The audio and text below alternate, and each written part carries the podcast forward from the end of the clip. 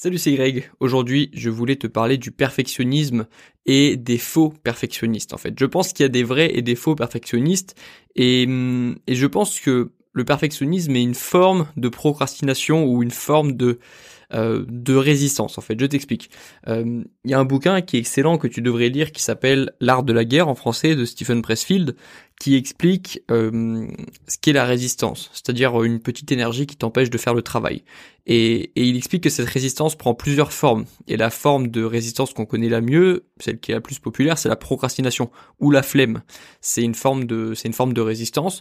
Euh, parfois, tu as envie de faire quelque chose, tu sais qu'il y a des choses qui sont bonnes pour toi et tu as envie de les faire, et puis au moment de les faire, il y a quelque chose qui bloque, euh, il y a un manque de motivation, euh, il y a une flemme, il y a une, une envie de procrastiner. Au moment où on a le plus besoin de faire quelque chose, on va s'en éloigner le plus en prenant son téléphone, en se disant euh, qu'on a faim, en se disant qu'on doit faire ça d'abord, faire quelque chose d'abord, en se disant que de toute façon c'est trop tard. Y a, y a, cette résistance prend plusieurs formes en fait, et parfois c'est c'est des formes qu'on estime qu'on qu'on n'imagine même pas.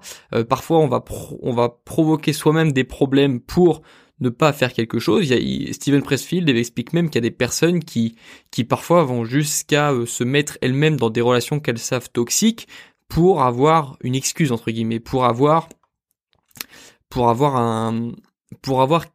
quelque chose d'objectivable, d'objectif euh, qui qui pourrait permettre de rationaliser le fait qu'on n'ait pas envie de faire le travail en fait en disant oui mais la personne avec qui je suis me prend la tête euh, euh, c'est de sa faute et puis en remettant la faute sur quelqu'un en fait ou sur ou sur le temps il faisait pas beau tu vois il y, a plein de formes de résistance possibles.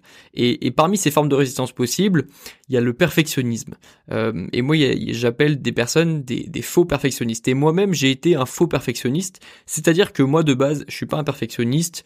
Euh, je je fais des séances de sport, euh, je, veux dire, euh, j'ai déjà fait des séances de sport imparfaites, j'ai déjà rendu des devoirs imparfaits, euh, j'ai déjà euh, fait des vidéos imparfaites, et même avant YouTube, lorsque j'étais euh, lorsque j'étais adolescent, j'avais compris que il fallait pas que j'attende que les choses soient parfaites et que moi-même je sois parfait pour commencer quelque chose. Et la première fois que j'ai vécu ça, c'est c'est dans la drague en fait. Hein, lorsque tu, lorsque je me disais ouais, en effet, peut-être que je suis pas parfait, peut-être que j'ai peut-être que j'ai peut-être que j'ai pas encore le physique qui pourrait lorsque je voyais une fille qui selon moi était euh, était euh, mieux que moi, je me disais peut-être que j'ai pas le physique euh, qu'elle attend, mais c'est pas grave, je tester quand même en fait. Je pense que c'était mes débuts en, en entrepreneuriat, en, en, en, pour entreprendre quelque chose. Je pense qu'en fait, de toute façon, lorsque tu es adolescent, il n'y a pas trop de moyens d'entreprendre quelque chose. Hein. Tu peux construire une carrière dans un jeu vidéo, tu peux essayer de draguer, et puis sinon, à part les notes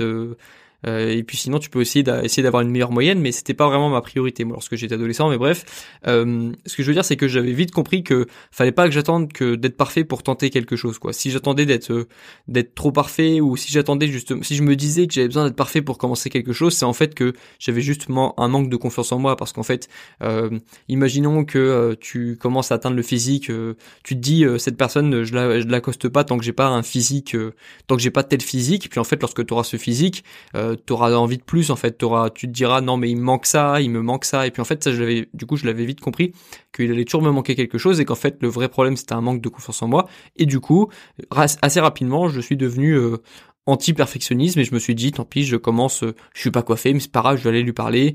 Euh, je suis devenu j'ai commencé à entreprendre sans être sans me dire que j'avais besoin d'être parfait.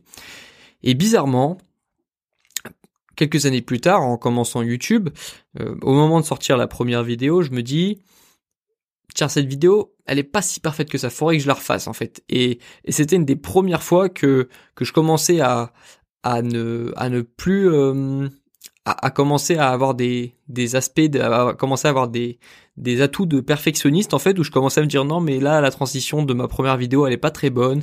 Non mais là ce que je dis c'est pas si passionnant que ça. Non mais là je me suis un petit peu ennuyé dans la vidéo et, et je me suis demandé pourquoi est-ce que tout d'un coup, alors que j'ai jamais été un perfectionniste, je commence à devenir un perfectionniste et et, pourquoi est-ce que d'un coup ce détail qui est vraiment un détail qu'a priori personne ne va remarquer, euh, pourquoi est-ce que ce détail m'importe alors que de base je suis pas un perfectionniste?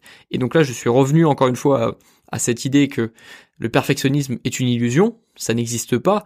Ce qui existe, c'est un manque de confiance en soi. Euh, c'est en fait ce qui, ce qui se cachait derrière ça, c'est que c'est juste que j'avais pas assez confiance en moi ou que ce projet, en l'occurrence, faire une première vidéo YouTube, me faisait beaucoup plus peur que les choses que je faisais au quotidien et du que les choses que je m'étais habitué à faire au quotidien et du coup qu'il y avait beaucoup plus de résistance en fait. Et là, on va revenir au livre de Steven Pressfield qui explique que plus un projet est important, plus la résistance est grande. Et plus un projet peut changer quelque chose dans ta vie, plus ce projet euh, plus la résistance va venir en fait, plus la résistance va venir s'installer. Euh, c'est toujours au moment où on a besoin de faire quelque chose qu'il y a le plus de résistance, alors qu'au moment où c'est trop tard ou c'est trop tard, au moment où euh, euh, le moment où c'est pas optimal de faire quelque chose, bizarrement on commence à avoir la motivation. Parfois ça te le fait ou au moment où tu dois dormir justement, euh, parce que tu as compris que le sommeil c'était important et tu as besoin de tes 7-8 euh, heures de sommeil par nuit, euh, tu te dis bon bah je vais me coucher plus tôt et je vais je vais travailler demain tôt. Et puis quand tu commences à dormir, quand tu commences à te mettre dans ton lit, bah tout d'un coup bizarrement tu as envie de travailler. Je sais pas si ça t'est déjà arrivé, mais là tu te dis ou alors tu as été fatigué toute la journée, tu te dis lorsque je vais dormir, je vais dormir ce soir comme ça demain je je serai plus fatigué. T'es fatigué toute la journée et puis là t'arrives dans le lit et puis limite tu te dis euh, là je suis en pleine forme en fait. Et là t'es t'es t'es comme un con dans le lit où tu te dis euh, il faut que faut que je dorme quand même pour avoir du sommeil pour avoir euh, de l'énergie demain mais je, me sens en, pleine forme. Et ça c'est une forme de résistance aussi en fait. Et et le perfectionnisme pour revenir au sujet de ce podcast c'est une forme de résistance. Et donc ce qu'il faut comprendre c'est simplement que si tu commences à devenir perfectionniste alors que tu l'es pas, c'est ce que j'appelle justement les faux perfectionnistes, parce que selon moi, il y a quand même des vrais perfectionnistes, des personnes qui depuis petite, euh, des personnes qui depuis petit euh, commencent, euh, ont du mal à, ont du mal à être satisfaites à 100% de, de, de ce qu'elles font, et, et, d'ailleurs, je pense que c'est une sorte de maladie en fait le perfectionnisme parce que c'est c'est comme un contrat avec toi-même que tu fais de ne jamais être satisfait de ce que tu as produit, de, de jamais être satisfait de ton travail. Parce que le perfectionniste, justement, le, le grand malheur du perfectionniste, c'est qu'il sera jamais vraiment content en fait de ce qu'il a fait, jamais pleinement content de ce qu'il a fait. Et ça, c'est un autre sujet. Mais pour moi, le perfectionnisme, c'est une sorte de maladie. Et euh, et à moins de travailler là-dessus et de se dire que même si euh, on n'a pas créé de choses parfaites encore, même si nous on n'est pas parfait, je pense que c'est important quand même d'être satisfait de ce qu'on a fait. Et moi par exemple, c'est ce qui m'a aidé à faire euh, aujourd'hui plus de 120 vidéos, c'est que j'ai fait des vidéos qui selon moi ne sont, j'ai jamais fait de vidéo parfaite à, ce jour et je pense pas que j'en ferai, je ferai de vidéos parfaites, mais j'étais satisfait de mes vidéos parce que c'était la meilleure chose que je pouvais faire au moment où je les ai faites en fait. Et donc moi c'est pour ça que je, n'ai jamais été un, vrai perfectionniste.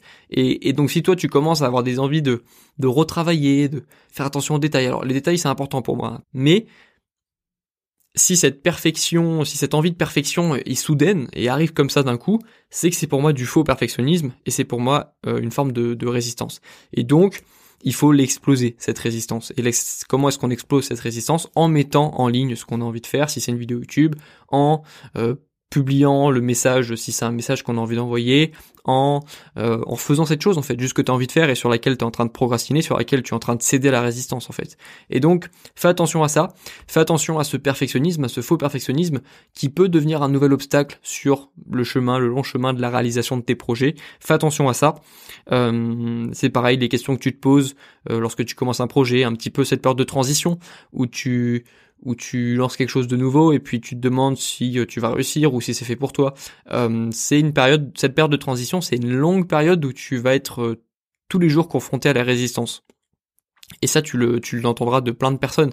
L'autre jour, je regardais une vidéo du, du, celui qui a eu l'idée de, l'idée de, de Chris Spiderman.